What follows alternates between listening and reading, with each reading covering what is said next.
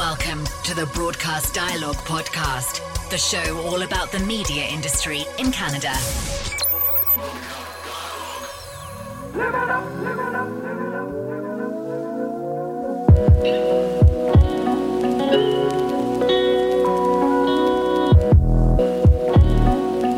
Welcome to Broadcast Dialogue, the podcast. I'm Connie Thiessen.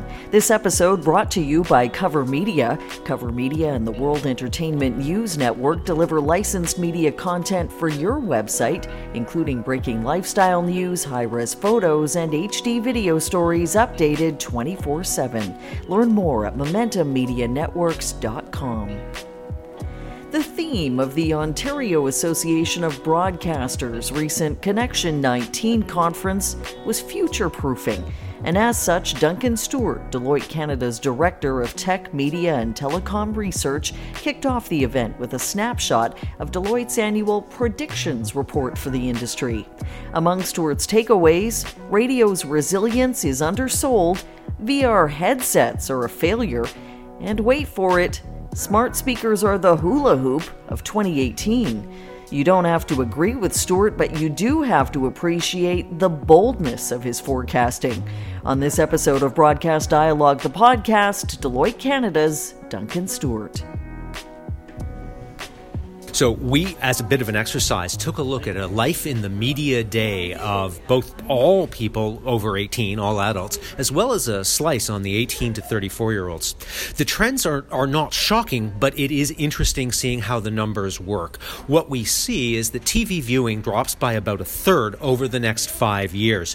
Radio, interestingly, hangs in uh, quite well. It drops a little, but not nearly as much as TV. Uh, we see significant growth in what's called SVOD that's uh, subscription video on demand. Those are going to be services like Netflix, but also new entrants like uh, Peacock and Disney Plus that are just coming online now. So that's the story for all adults. Where it gets much more interesting, I would say, is for the 18 to 34 year old slice, where we see TV viewing dropping from roughly two hours a day to just a little over 45 minutes a day by 2025. Uh, traditional TV viewing, if we simply extrapolate the numbers that we have for 2019 out that far and the trends, it looks like TV viewing becomes something that young people will be doing very much less of by 2025. Radio, interestingly, will be more. They'll be still listening to over an hour of radio radio a day. From the perspective of the broadcast industry, I think the resilience of radio listening, especially for young people, is something that is not properly uh, uh, uh, incorporated into everybody's business plan yet. So, what accounts for that resilience? We're not quite sure. Uh, I, am a data guy. I, I tend to uh, look at the numbers. Coming up with explanations can be harder, but there's a few thoughts that do come to mind. One of the things is that when we talk about the decline in TV viewing by young people, we're, we're really confusing the issue a little bit because we're just talking about traditional TV. When you look at where the hours are shifting, they're not moving from TV, for example, to gaming or reading news or listening to podcasts. What they're doing is they're moving from uh, watching TV shows on traditional TV channels to watching TV shows on alternate things that look a lot like TV, such as Netflix and Prime. It's still TV in some form, they're just the distribution technology is shifting. You also brought up a really interesting uh, slide in terms of surfing patterns between radio and television. Yeah, this shocked me. I, I, had never done this. I happened to be going through a spreadsheet when the data literally kind of jumped out of the page and bit me on the nose. Uh, sorry, I have a young puppy who does that all the time, so that's the excessively vivid metaphor there. What we saw is that people, when asked, Do you change the channel when a commercial comes on, or do you change the station when a commercial comes on? We found that about 11% of adults say that they uh, they shift always or almost always on radio, but when it comes to TV, that number is about 44%, about four times higher. Uh, that surprised me. Uh, I, I, I think that that at some level, maybe our hands are on the wheel Maybe another thing is that radio ads tend to be less disruptive than TV ads. We all have that experience of sitting there watching, especially a quiet show on TV, and then the commercial comes on, the volume is 10 times higher, it doesn't really fit with what just went before. Radio commercials, maybe, are more seamless an experience, and that may be perhaps causing us to be less averse to radio commercials than TV. In terms of our expanding audio universe, you you have some interesting findings around smart speaker adoption and VR headsets.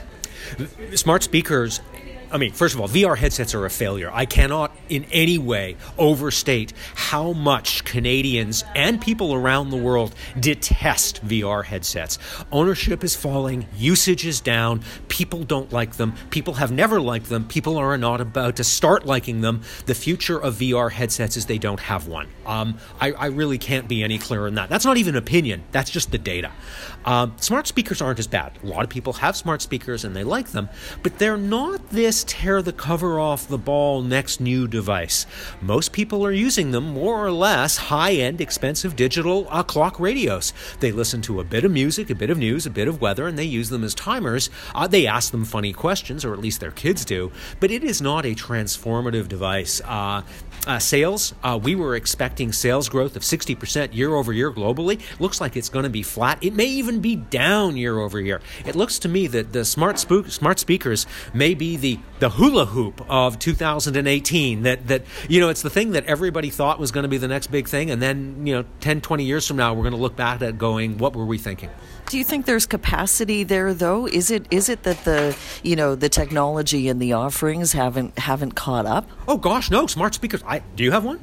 I do not. Oh, I do. It's sitting in my basement unplugged because it's just not that useful a device. The technology's great. It works perfectly fine. It's just I don't particularly want a smart speaker in my living room. I don't need one. Don't don't really see that much use for it. And I played with it for 6 months. I gave it a fair shot. I am not alone. A lot of people bought them, gifted them, got them, and they are kind of looking back at them going, I don't, it's not the worst thing I've ever bought. It's not like that waffle maker I got when I got married, but, you know, it's not something that I'm finding as useful as I first expected. So, podcasting and esports revenue wise, you referred to those as small businesses. Relatively niche. On a global scale, TV's a $400 billion industry, radio's a $40 billion industry, podcasting, esports, 1 billion ish. There's a bit of a monetization problem. More people are, are, are, are watching esports or listening to podcasts than you might think, but it doesn't convert to dollars well.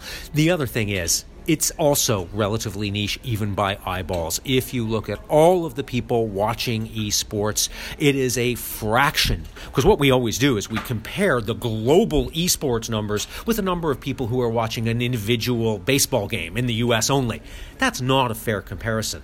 Uh, but when we look at it by eyeballs, esports remains relatively niche podcasting is an interesting market and I'm going to spend a second on it. I didn't have a chance to get into it, but there's two podcast markets. One of them is the podcasting market, people listening, and there's there's uh, you know there's ads and there's sponsorships.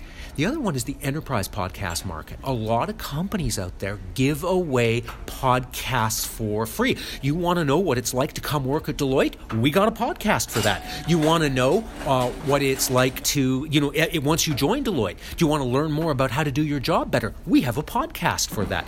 Uh, you want to hear more about predictions? predictions. We have podcasts for each of our predictions, and we give those away for free. So you got to be careful when we talk about podcasting. Dollars are only half the story. A lot of people out there are giving it away as PR slash advertising uh, or internal training or recruiting.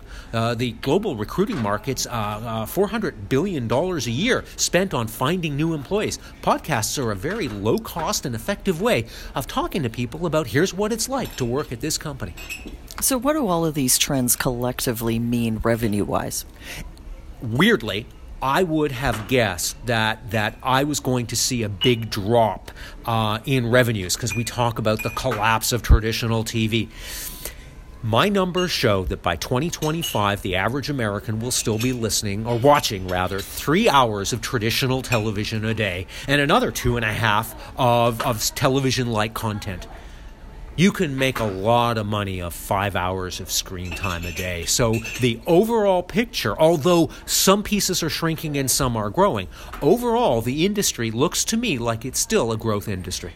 I think what people want to know is how much time does terrestrial radio and television have in the big picture oh, going forward? I didn't even get to that. I wish I had. Oh my gosh, there was a slide. One of my predictions is about terrestrial TV antennas Do you have a terrestrial TV antenna? Of course not. Of course not. Nobody does. Two billion people around the world consume some or all of their television over terrestrial TV. It is, in fact, the single largest source of TV in the world. In the United States, the percentage of homes that have terrestrial TV has almost grown 50% from 11% to 16% in the most recent quarter. Why? Young people, especially, are cutting the cable cord and not paying $108 a month for cable. Instead, they're getting 20 to 30 channels for free in full HD, and they're not ad skipping. When I look at the traditional cable TV viewer, they ad skip, uh, sorry, they PVR about 48 minutes per day of television the number for people who use antennas is three minutes of PVR. So they are watching it live and they are watching it for free and they are usually supplementing it with SVOD services like Netflix or Amazon Prime. The UK sees exactly the same trend. The number of people watching terrestrial antenna TV is up in the last year, often complemented by a service such as Netflix. I believe the future of terrestrial broadcast, both radio and television, remains strong. Are we talking decades? Decades. This ain't going away. Thank you. You're welcome. Thanks for listening to Broadcast Dialogue. For more information about the podcast or to receive exclusive access to our weekly briefing about the Canadian media industry, visit us at broadcastdialogue.com. Don't forget to like us on Facebook, connect with us on LinkedIn, and follow us on Twitter and SoundCloud.